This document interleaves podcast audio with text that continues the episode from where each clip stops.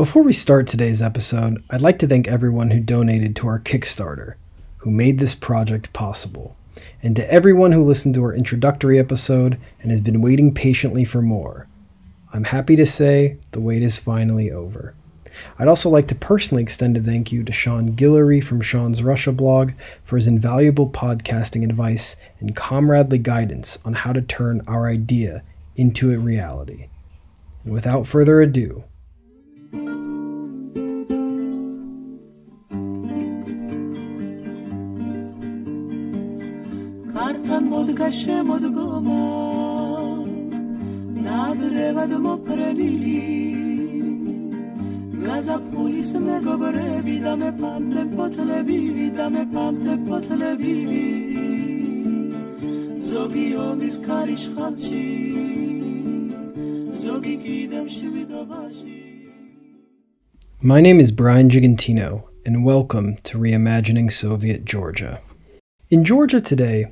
historical knowledge about the Soviet past comes from a variety of places and is transmitted to the broader public in a number of ways. Personal experiences are shared and passed down by those who lived in the Soviet Union. Public holidays observe and emphasize particular moments of Georgia's Soviet story, while, of course, overlooking others. Museums, exhibitions, and monuments are torn down so others, telling new interpretations of the past, can be built. Art, literature, music, and films creatively share histories about Georgia's Soviet story. Memes, applications, and discourse on the internet are also playing an ever growing and concerning role, but more often as a conduit for ideas already in circulation than their source. But politics and universities are different beasts entirely.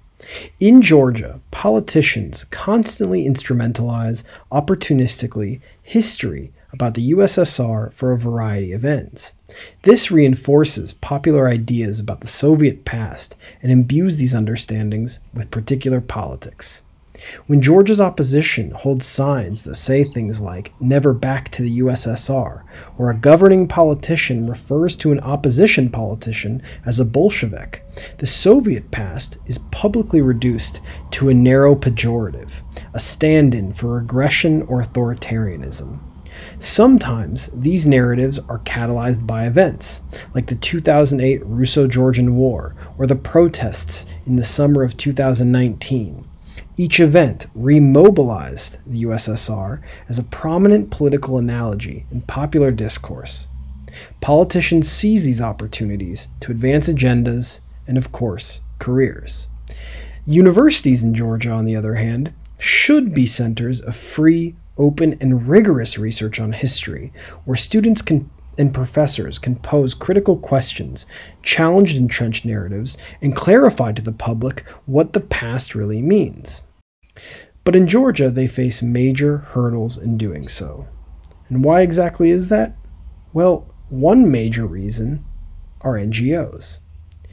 Georgia's NGO sector funded almost entirely by grants from Western governments and international organizations, has since the late 1990s grown into a crucial and consistent sector of Georgia's always struggling economy, propping up not only a fledgling middle class, but one with incomes tethered to particular worldviews and ideas about economic development and politics.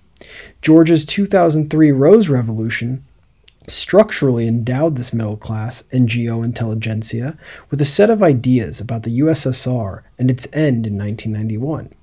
The idea was that Georgia's natural path towards westernization and Europeanization depend upon a rejection of the Soviet past and anything relating to socialism. Therefore, anti Soviet memory politics became central to congealing Georgia's new post Soviet national idea and trajectory of political and economic development.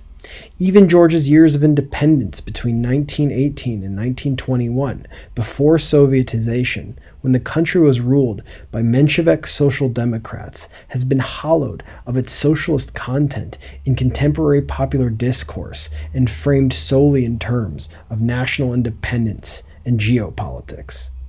As a result of furthering dependence on the USA and EU over the past 30 years, Georgia's historical self understanding has mirrored formal interpretations of the USSR by the USA and the European Union. For example, the collapse of the USSR, and by extension Georgia's independence from the Soviet Union, was under the post Rose Revolution administration of Mikhail Saakashvili, constantly publicly attributed to the United States, and more specifically the presidential guidance of Ronald Reagan and their Cold War struggle against Soviet communism. In 2008, the EU's Prague Declaration, in which Nazism and Soviet communism were formally equivocated as morally indistinguishable totalitarian systems, was essentially copied into Georgian law through the Liberty Act, which, among other things, banned symbols of both Soviet communism and Nazism. This in practice meant Georgia's two Western patrons, which the Georgian economy and statehood now fully depend, would systematically underwrite the reproduction of anti Soviet memory politics in the country, both directly and indirectly, through NGO funded research projects narratives of democratization, and policy development. In the end, both politicians and academics in Georgia are not only faced with narrow career choices, but are subject to a political economy of historical knowledge production in which the demonization of the Soviet past is an integral centerpiece of the Georgian economy and reproducing the national idea. On this week's episode, to discuss these issues and more, we are very happy to have Professor Timothy Blauvelt as our guest. Professor Blauvelt teaches history at Ilia State University in Tbilisi, Georgia. Teaching in Georgia for almost 19 years, he has produced a range of scholarship on patronage networks in Abkhazia, the 1956 protests in Tbilisi against de-Stalinization, attitudes in contemporary Georgia towards the Russian language, and has an upcoming book entitled Clientelism and Nationality in an Early Soviet Fiefdom The Trials of Nestor Lakoba. Tim, welcome to Reimagining Soviet Georgia. Tell us a little bit about how you started teaching. On my first visit here in 1999 2000, um, I wasn't here to teach at all. I was here to do my own research, to study Georgian, to continue my studying. And I was one of those, since I had taken the summer program, I was one of the very, the few people who, who had actually studied Georgian before coming here. Um, but that time uh, was the late Shevardnadze period. It was uh, a period when um, the electricity was off most of the time, uh, when you would have whole days, even weeks, um, without electricity, without water. You'd have the trifecta of no gas, no electricity, no water. Um, and I was also not researching history at this time. It was much more of a current events sort of thing. And to the extent that it was history, it was recent history. So, as you're starting to teach Soviet history, in the mid 2000s in Georgia. How do the students understand the Soviet past? What are their conceptions of it? How do they imagine it? There was kind of a divide, and some of the students were, were really young, and a few of them were, were a bit older. Uh, at that time, maybe in their 30s. Uh, and the older students had a much larger fixation on the Soviet past from movies and a much more sympathetic view of it. I remember specifically uh, students from Armenia and Azerbaijan. Um, and that's the things that they would challenge me on would be things from more Soviet mythology, uh, like things about World War II, you know, the heroism of, of the Red Army or, you know, the defense of the, of the fortress at Brest, you know, they were so brave and they sacrificed so much. And, you know, um, the younger students uh, at that time, um, if, if they were, if there were things that I said that they disagreed with, it tended to be more conspiratorial things that they had read about. Have you seen the perspectives and understandings of your students change over the years? They still know very little about about the period. They still have never heard of the 20th Party Congress, generally speaking. And often those who have heard um, have heard again these kind of conspiracy theories that they come across. They've read an article about how NATO was planning to destroy the Soviet Union or vice versa, you know, these sort of things. Um, they, I think, have less background in those Soviet cultural references, like films, like World War II films and things like that, than they did years ago. They also, uh, I have noticed, um, again, this question of Russian. Um, and like I said before, some of it may be sort of aspirational or sort of purposeful forgetting, but uh, it is, I think, more common for students you know, to honestly say that they can't read a source in, in Russian or an academic source in Russian. Um, it's always been the case, I think, that you do have um, or the ideological orientations of specific students, and this is not unique to Georgia. This happens in teaching in the United States and other places too, where you know they come with an ideological fixation. I think one um, one thing that stands out in Georgia and in, in comparison with having taught in the U.S. and experience in, in university in, in the U.S. is that um, it's it's actually very rare. I think uh, first of all, it's very rare for writing, and this is this is a bigger problem in in, in Georgian universities. That it often happens that I get students at the MA level who've never really written a serious term paper in Georgian before, and it's it, I think it's a more general problem that it's academic writing is something that's often not required at the undergraduate level, and so you know all of the techniques. How do you make an argument? Um, and also debating for the purpose of debating is also something that isn't very much emphasized and that people don't have very much experience about. So one of the things that I like to do in my in my Soviet history class, for example, is a debate is to engage the students through having a debate about certain issues. And one of the ones that I like to have a debate about is um, the, the, so-called development question in the 1920s, the scissors crisis. Um, where do we go from now? Uh, you know, where, where, how, what strategy of uh, of further development do we take? And so, you know, there was this argument between the left and the right in the 1920s in the Soviet Union. Do we um,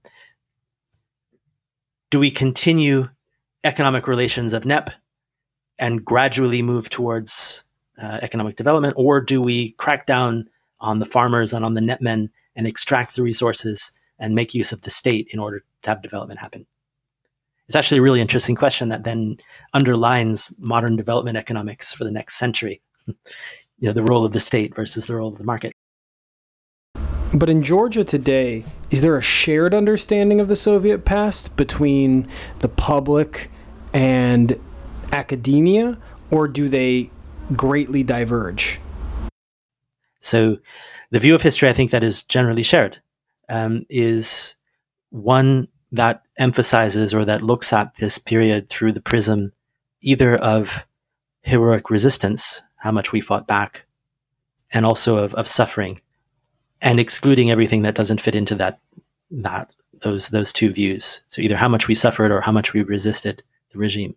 Uh, and the topics that they pick are also ones through which um, that work well in that prism. So focusing on things like the um, the, the, Democratic Republic of 1918 to 1921, or the the uprising in 1924, uh, or the the demonstrations um, in 1956 or in 1978 about language. Certainly, you can find elements of both suffering and of resistance in the history of Soviet Georgia. It's not to say that those things don't exist, but of course, many things exist in addition to those as well, and are simply not focused on.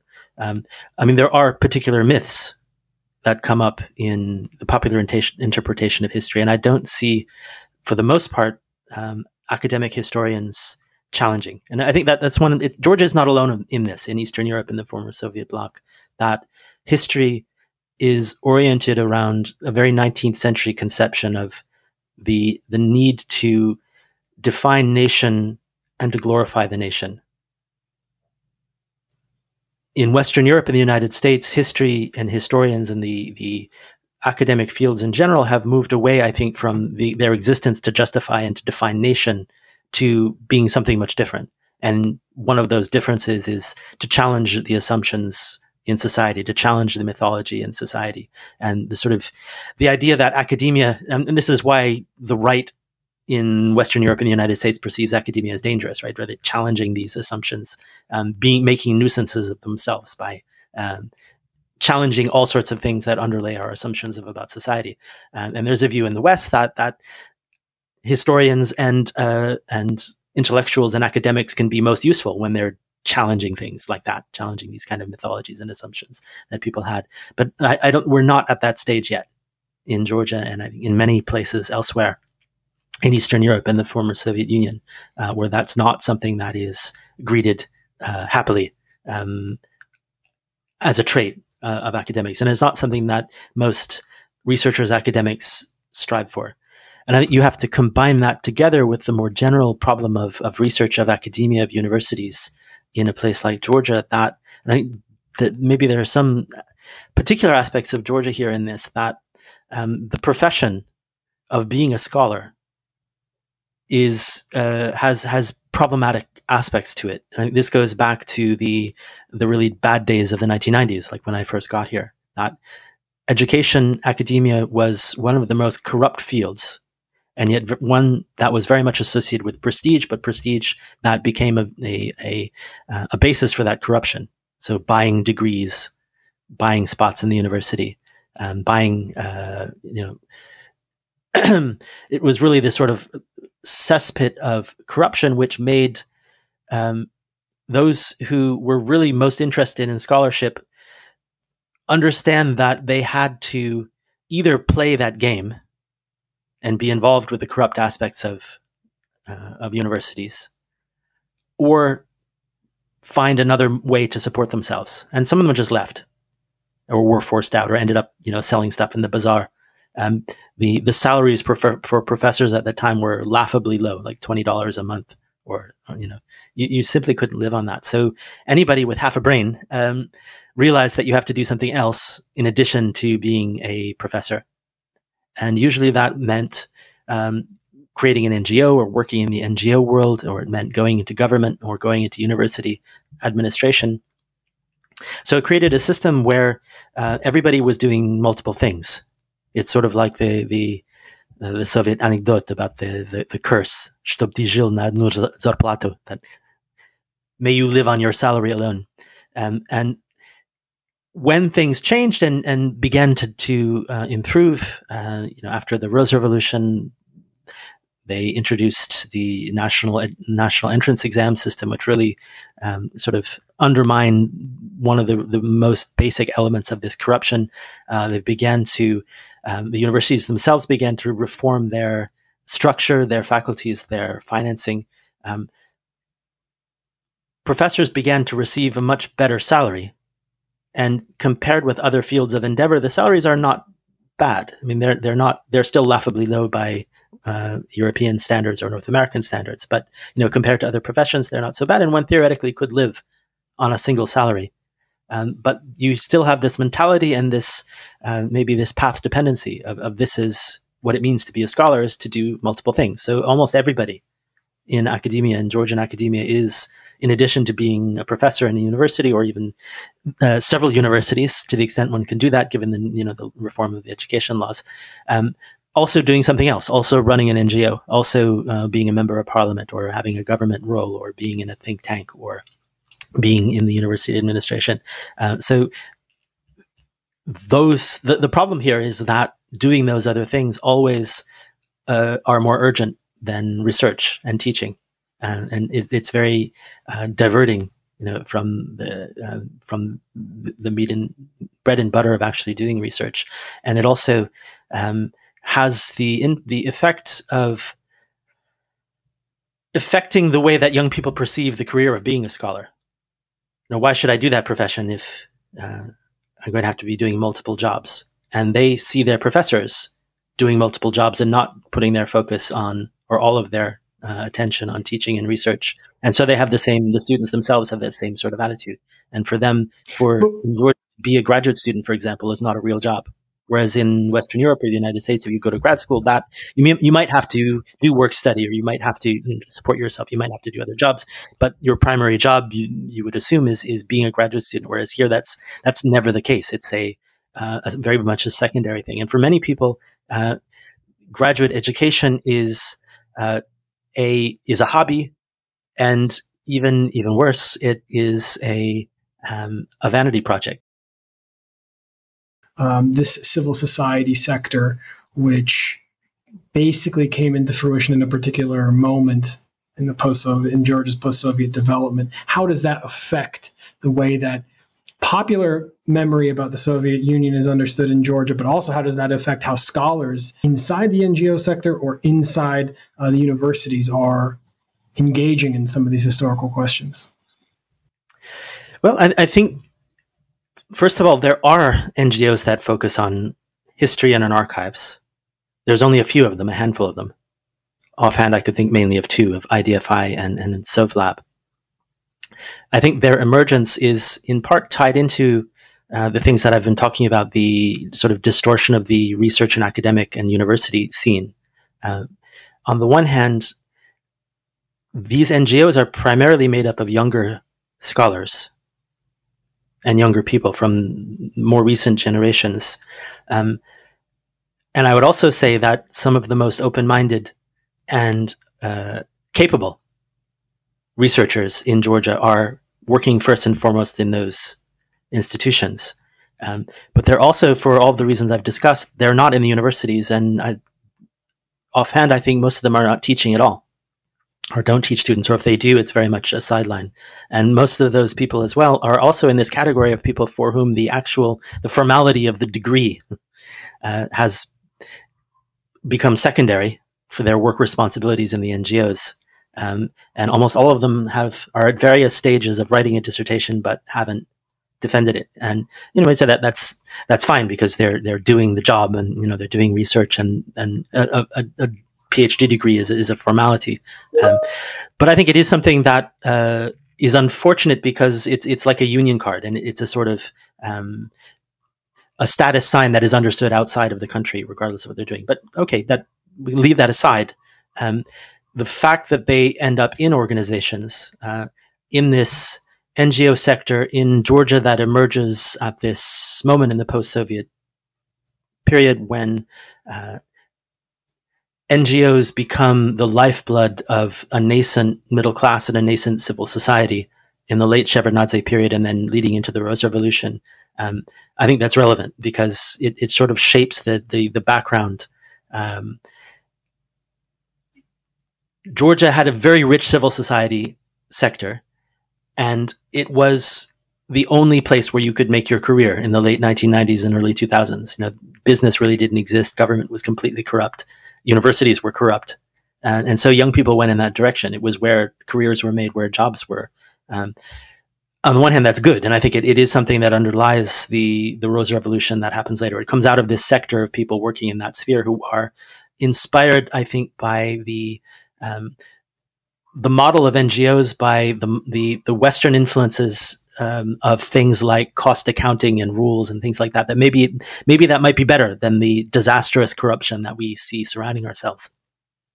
On the other hand, it it had a distorting effect because even though it creates this vibrant civil society, it's a civil society that is driven first and foremost by donors and by uh, you know where the money is coming from and what are the requirements of the donors. So it created right. a a kind of system where people are going into that line of work because it is the only option and that's where careers are made.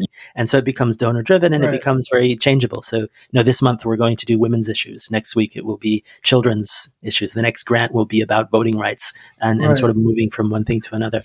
So i think it, it is an issue that like in other sectors of the ngo world that topics tend to be determined by donors and donors are interested in uh, in particular things and things that often in the case of history have the effect of, of doubling down on, on, on emphasizing those victimization elements, right? Of being interested in, um, in 1937 and interested in, in the graves of victims, interested in, um, repressed, uh, uprisings, uh, and, and those kind of things.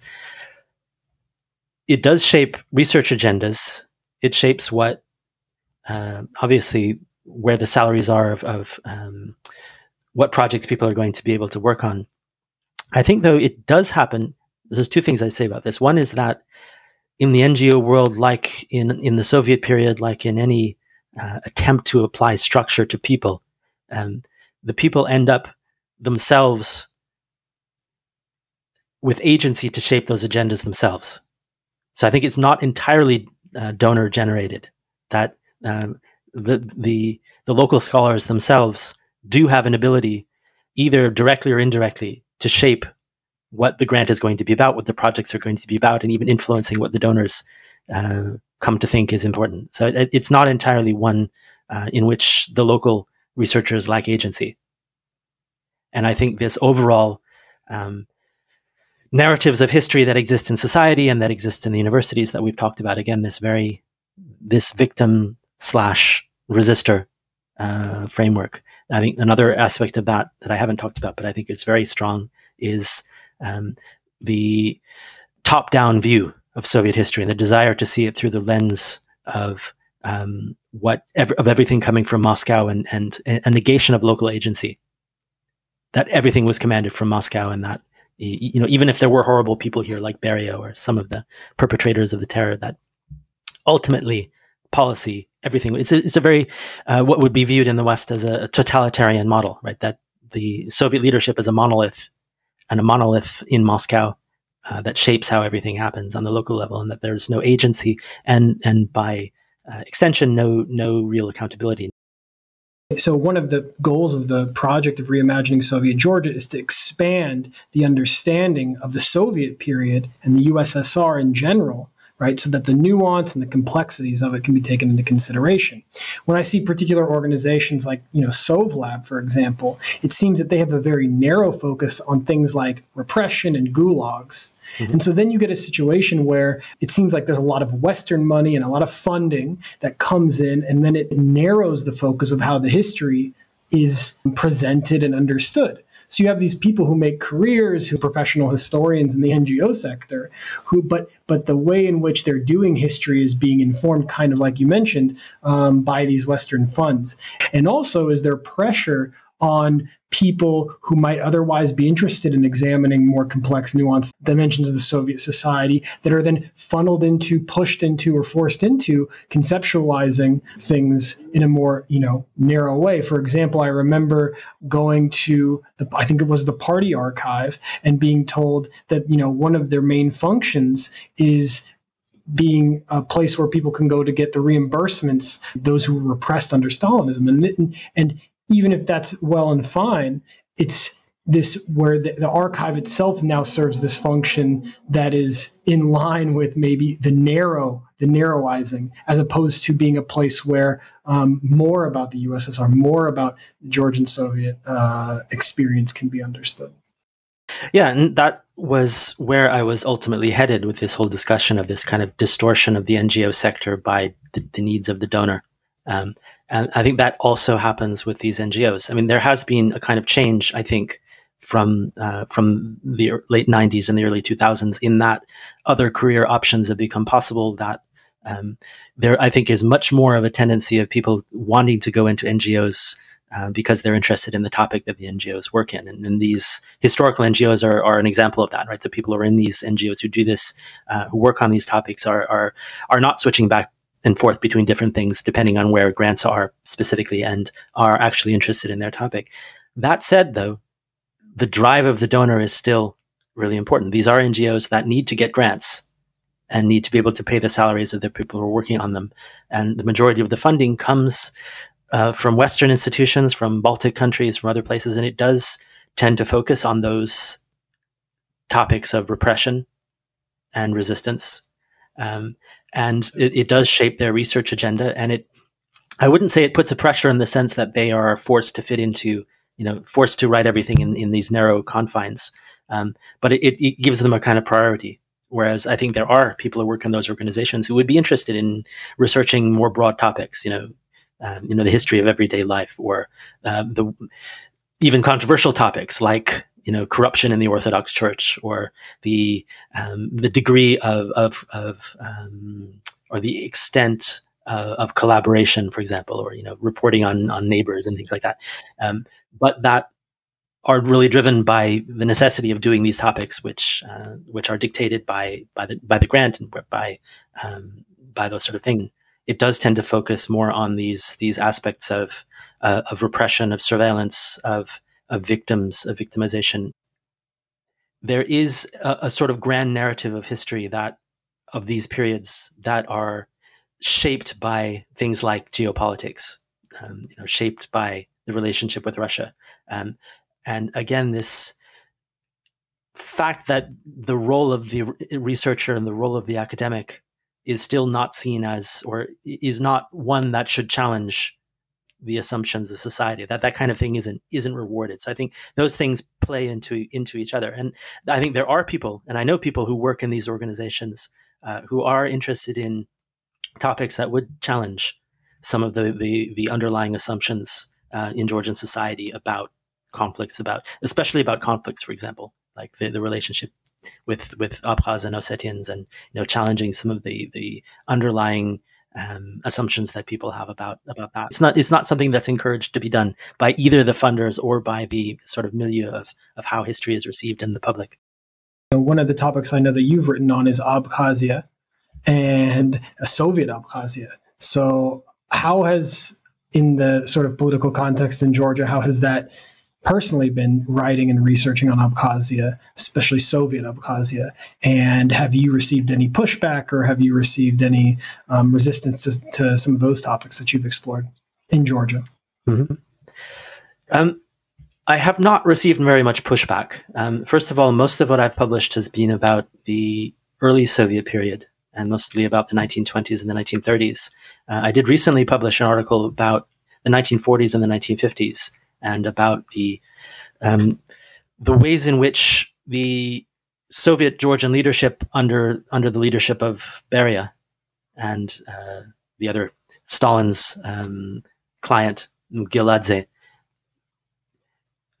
a period when there was very clear uh, oppression of the Abkhaz by ultimately by Georgians who were in control of those leadership networks. So things like you know changing place names, uh, eliminating the Abkhaz language from schooling, um, mass population movement of Georgians into Abkhazia. Um, those are things that are very unpopular, and I have seen other scholar Georgian scholars get very angry about the suggestion that Abkhaz were repressed, or Abkhaz were repressed by the Georgian leadership. Um, they have not come after me, and I, am not sure if that's because that article was more recent. Also, I think most of the, especially the more nationalistic and older generation, um, who have these ideas about Abkhazia don't read stuff in English. So um, I, I, don't publish those, and I haven't published those articles yet in Georgian, and I would probably receive more pushback if I had, were more public with arguments about about those kinds of things. Um, there is, uh, I, I have noticed among younger historians a more openness to thinking about the relationship of Georgians to Abkhazians that defies the the popular conception. And there are two elements of the popular conception. One is one of the myths of Soviet history about Georgia, and that is specifically the so-called Ingorokva theory, this ethno-nationalist idea that um, the Georgians who occupy, rather the Abkhaz who occupy Abkhazia today, are not uh, historical Abkhaz. They are mountaineers who came down from the North Caucasus in the last two or three hundred years, and that the Abkhaz in the historical, the Abkhazians in the historical chronicles in the Middle Ages are actually Georgians. Uh, and so it's, it's basically an argument about why the Abkhaz nation doesn't exist and doesn't have a right to that territory.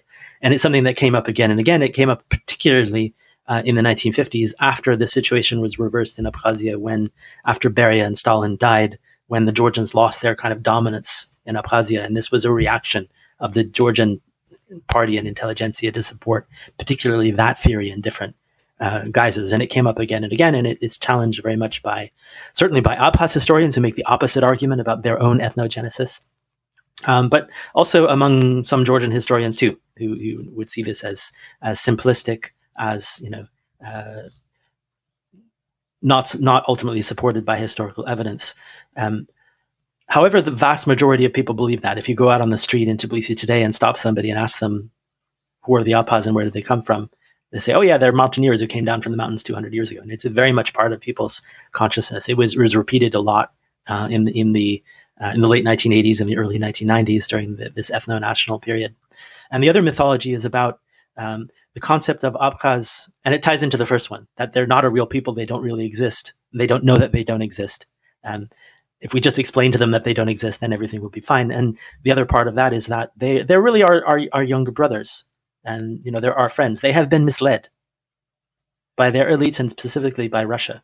And if we just explain to them that they're not a real people to the extent that they exist at all they're they're just georgians too uh, or if they're not they should leave. And and then everything will be peaceful and they will explain to them that we're not their enemies that russia are and, and it's only russia that's provoking this.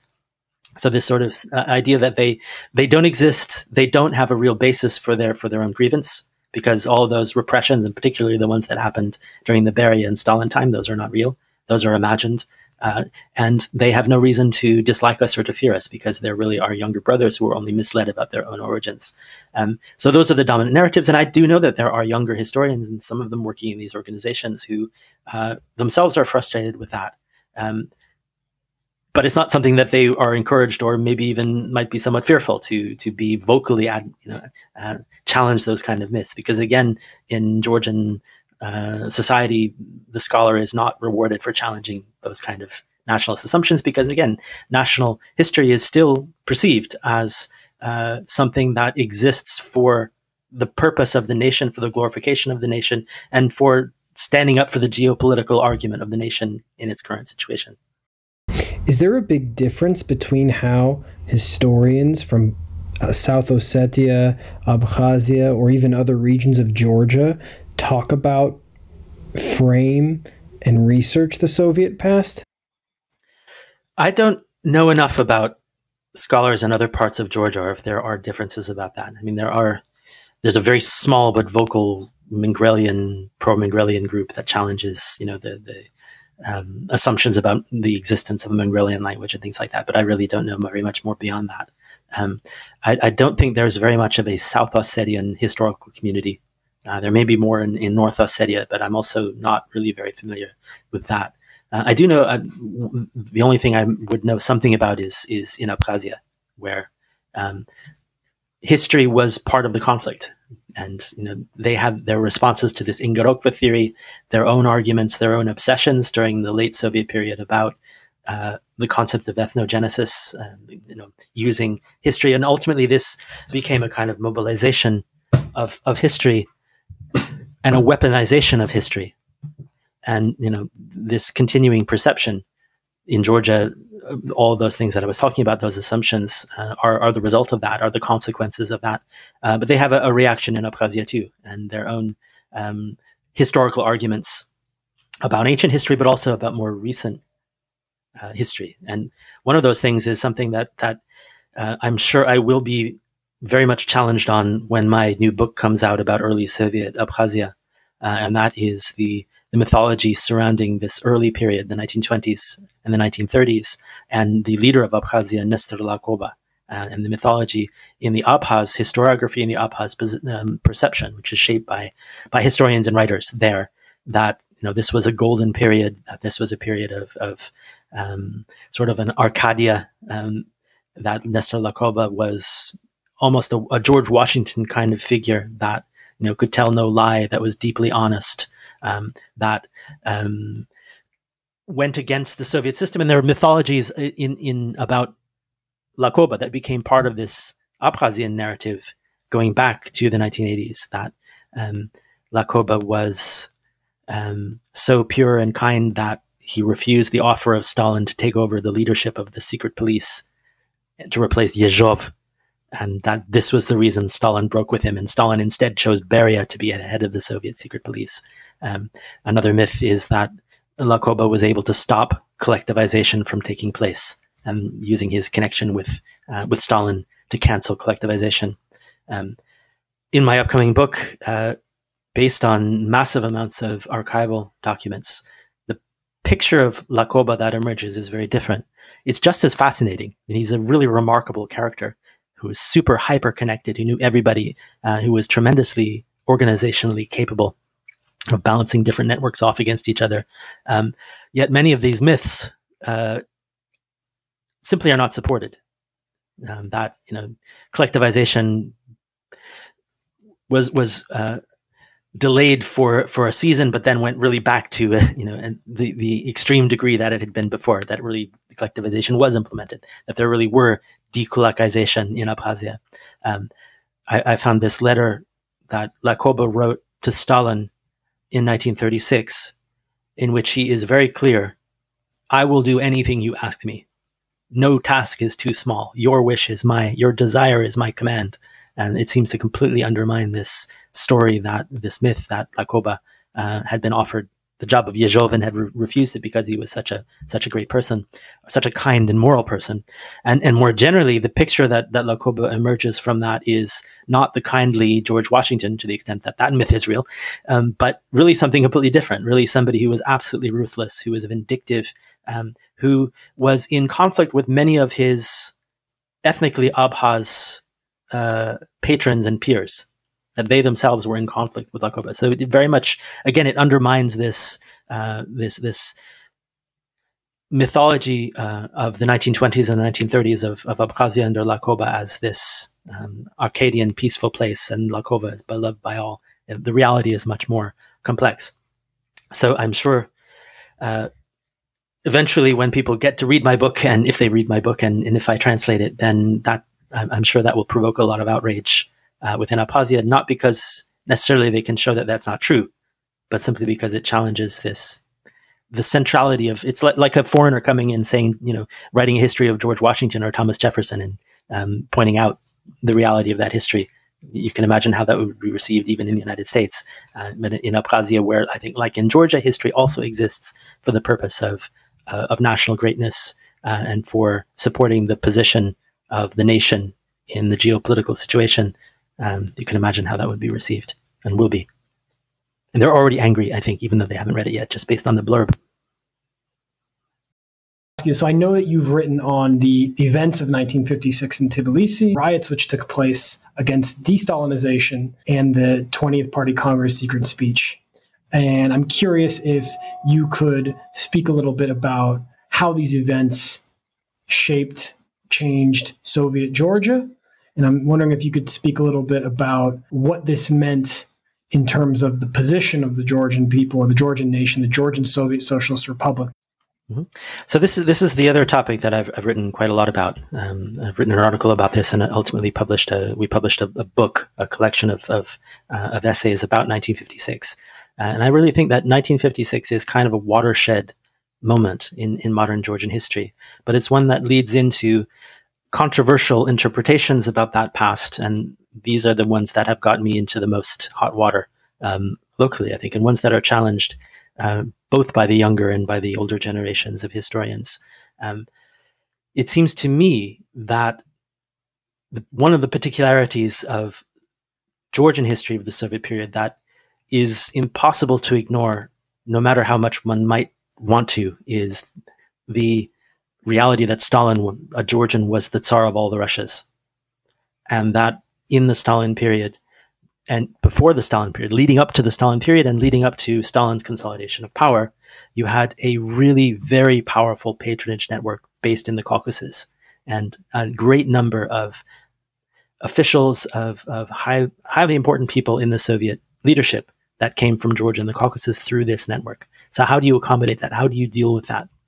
And I think it's something also that does not fit well into this prism of uh, of suffering and of resistance. You know, how do you deal with the fact that this Kafkazi this Caucasian network, was a central pillar of power in the early Soviet period, and then that Stalin and Beria, and not just those two people, but lots of officials from uh, of elites from the Caucasus and from Georgia came to power in the Soviet Union. Were were really ruling the Soviet Union. So it's an unusual situation, right? It's easy to be a subaltern and to be oppressed and to be the victim, but how do you maintain that victim narrative uh, in the face of the fact that your guys were running the country.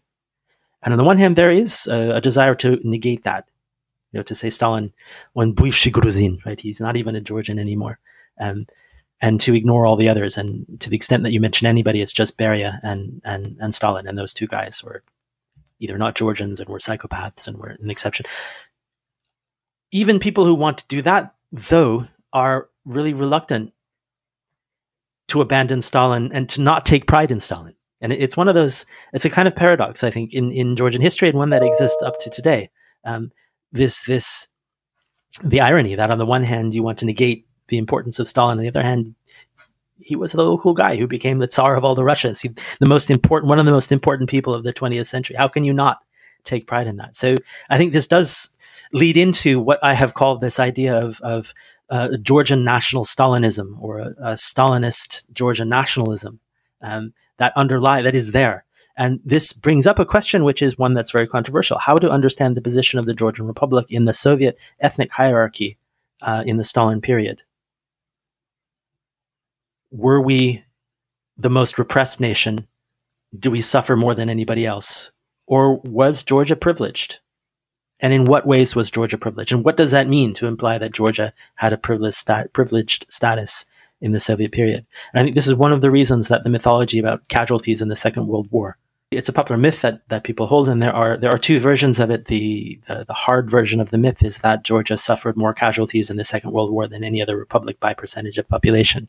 Um, that's clearly false. And there's a lot of statistics available about casualties uh, in the Soviet Union, in, in the of the Soviet Union in the war. And the reality is is really almost the opposite. That uh, I mean, there was no fighting.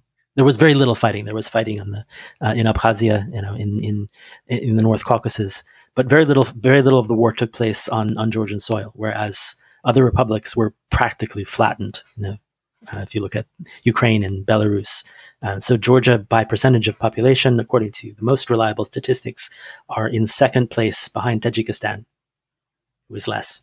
Um, the soft version of the myth is looking only at military casualties. That Georgia lost more military casualties by percentage of population. And that's also difficult to calculate because you had a lot of official and unofficial military partisans and stuff. But the best statistics seem to show that Georgia is is somewhere in the middle but by far not the best, and in fact behind the Russian Federation. Um, and again, if you look at the reality of, of how the war was fought, you know, 26% of the Belarusian population uh, died in the Second World War. 16% of the of the of the Ukrainian population. The number for Georgia is around 8%, and that's horrific. I mean, we're talking about numbers between 300 and 350,000 people, which is the total casualties of the United States in the Second World War for a tiny republic that was around 3 million people. So it's absolutely horrific. But it's not the worst. You know, it, it compared to these republics that were absolutely flattened. Um, and, and so why, why do you want to make that argument? I mean, it has to be, we have to have suffered and we have to have suffered more than anyone else. An- another issue that comes up is, um, looking at the Stalin lists, looking at percentage of people who were victims of, of 1937 and the terror. And Georgians uh, figure very, very highly in those, and even disproportionately highly. Um, the the Georgian uh, intelligentsia was absolutely decimated. The uh, the old party leadership was absolutely decimated, and uh, there's a, a, tendency, a desire to make that part of the argument that how can you say Soviet Georgia was privileged in the Stalin period when we suffered disproportionately in, in the purges? And it seems to me that I mean, yes, there that that's true. It's it's hard to discount that that that that exists. I think a reason for that is not necessarily uh, hostility against the Georgian as an ethnic group within the Stalinist system, but two things: one, the effectiveness of Beria and the, the Georgian network in implementing their tasks. And Beria did everything really well and demonstratively well, including his numbers. Um, the other thing I think is that Georgia suffered so much exactly because it was so important. Because this Caucasian network had been so important, because so many of the intellectual and party elites were uh, were important figures, that they became targets of the purges. And add to that the fact that Stalin was rewriting his own history and had to get rid of important people who knew about his past and knew about the reality of Koba before he became Stalin and you know, knew the reality of the revolution firsthand that he was trying to write. So uh, I, I, think that, as much as anything else, explains those things. Explain, I think, um, why uh, the the, uh, the casualties of, of the terror were so high in the Georgian Republic, and I don't think that undermines the fact that because Stalin was the Tsar of all the Russias, and because George, Stalin was Georgian, Georgia had a special status in that period. You can't make fun of Georgians when Stalin is a Georgian, and there were attempts by Stalin himself and by the regime to downplay his Georgianness. You know, if he's represented in films, you know, like Padenie Berlina, he speaks with a perfect you know, Russian accent without without any hint of Georgianness. But you know, they could never negate the fact that he was a Georgian. They never really tried to negate, negate that to recreate a different ethnic background for him. So he was Georgian. Uh, another issue that comes up is about how do you measure privileged status in the Soviet ethnic hierarchy? Uh, and one of the things that inevitably comes up is this question of how well did we live and did we get did we get more resources? Did we get higher pay and things like that? Was our income higher? And this, I think, then becomes tied up in questions of um, of geopolitics, and it's it's one of those things that relates to uh, the current debates between Russia and Georgia. Right, that Russian nationalists will say you live better under the Soviet period, and you uh, you took advantage of that. You suckled at the teat of the Soviet system, and now you're Know, now you're saying you're rebelling, and Georgians want to push back on that and say we didn't have, you know, we didn't live better, and, and those things are just Russian propaganda.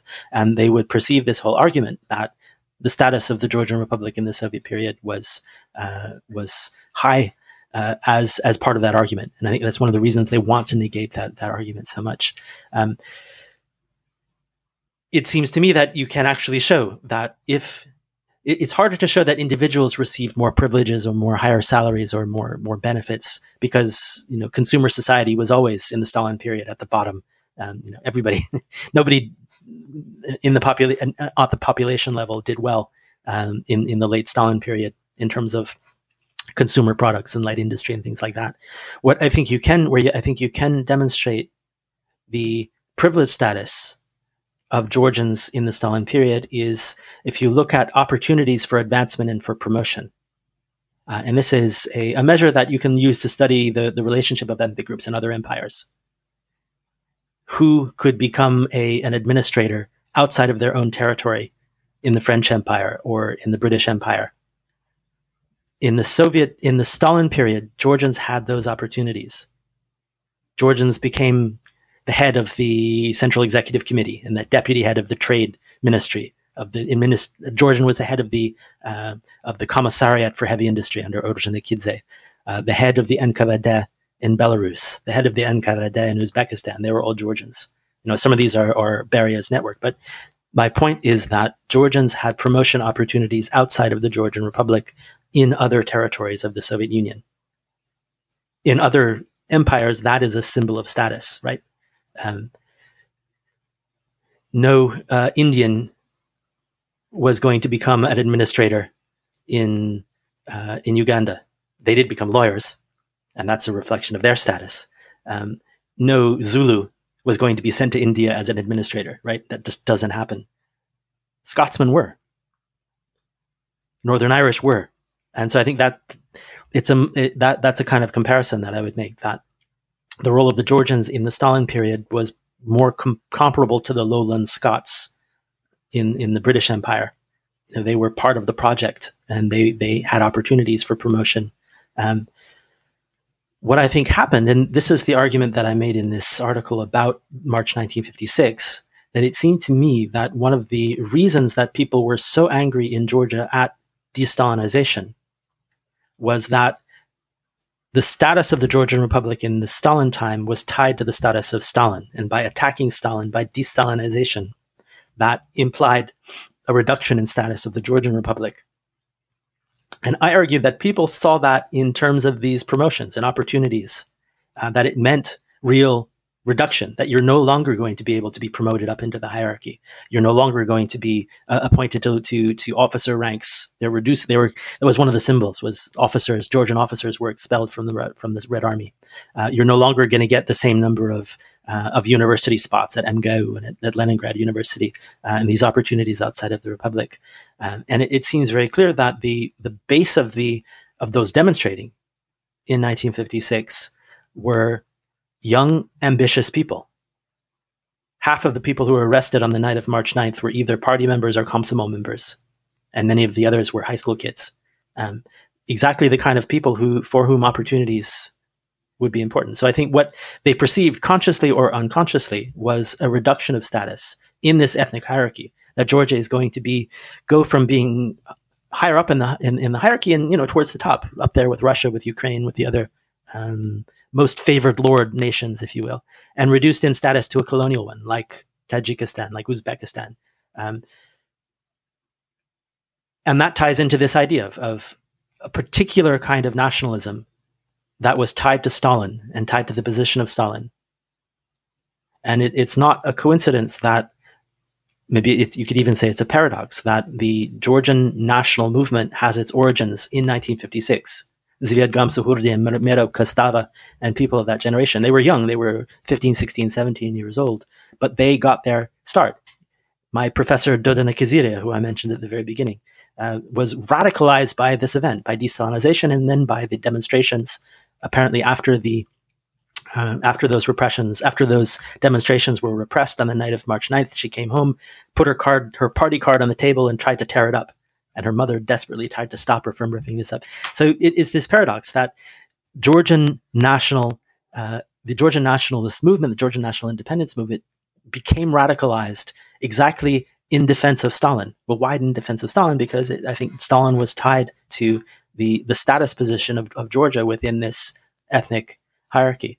Ultimately, I think what happens is a kind of compromise that takes place after the March events, after those those uh, demonstrations are, are repressed. Uh, Georgia's status changes. It does not become a colonial republic like Tajikistan. It doesn't go to the bottom of the ethnic hierarchy, but the relationship uh, becomes one that is much more like uh, that that the uh, the Baltic republics had, in which it's basically a, a live and let live sort of thing. Do what you want in your republic, but keep it there. Don't aspire to leadership positions outside of your republic. Stay there.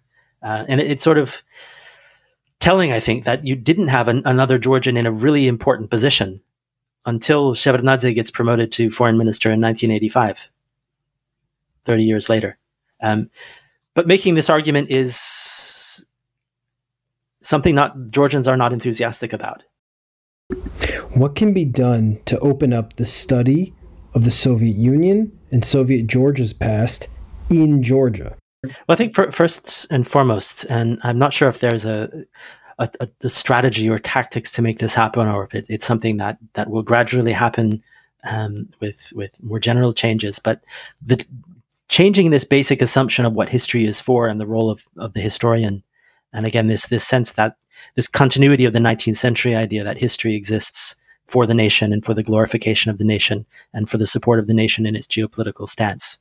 Um, and I think, I mean, one of the reasons it, it's clear why that emerges, and you know, it's why that continues long past the 19th century in, in Georgia, because history was part of this national movement. Um, that Georgia was part of defining its um, its status within the Soviet ethnic hierarchy and arguing for very real things. And again, in part, weaponizing that and using that as a as a means of, of, of conflict and for arguing um, for claims to territory and so forth.